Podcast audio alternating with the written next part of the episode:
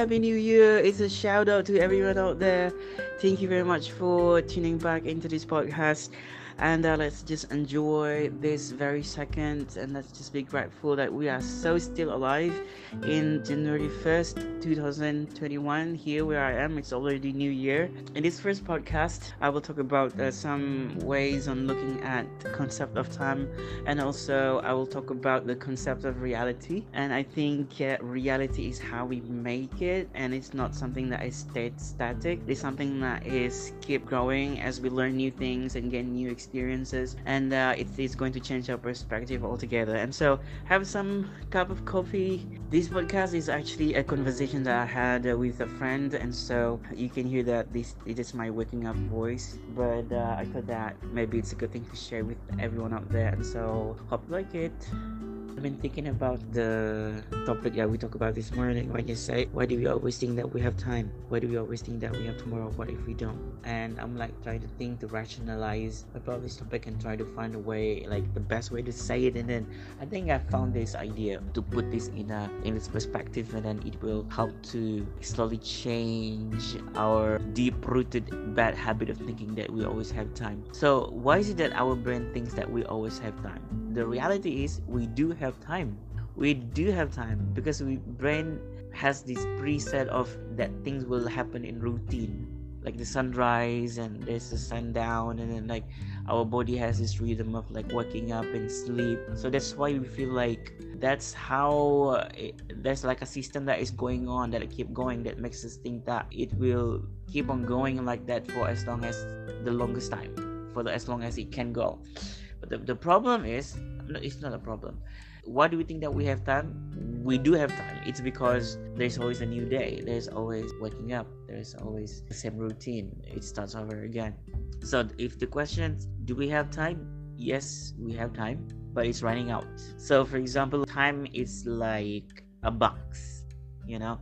So when the brain is thinking, oh, we have time. Yes, we have 5 more box of time. And then the next morning, the brain is thinking, yes, we have time.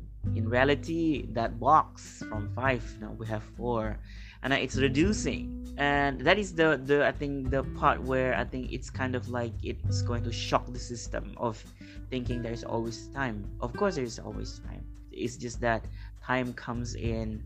I mean, it's like time is an illusion, you know, like 365 days is like the time that it takes for this Earth to orbit the sun, and then we feel like we age in years.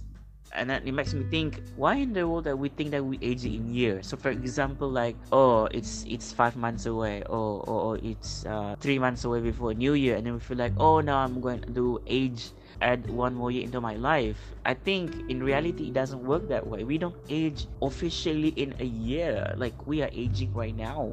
We are aging every second, and it has been going on like that. It's just that when we put it in a systematic measurement in years or in hours, then that's why we feel like we can see things in a more countable way. But I think if you are looking at in a bigger scope of everything, there's no such thing as waiting to live for the right time or to wait for everything is perfect and only we want to do something, because such thing doesn't exist, because the only thing that exists is right now. As we are like thinking about wanting to do something or deciding to not do something, I mean, that is how far the reality is. So we need to find something that is keep on thinking about these kind of things, where it's going to like slowly change the habit of our mind is thinking that there is always time.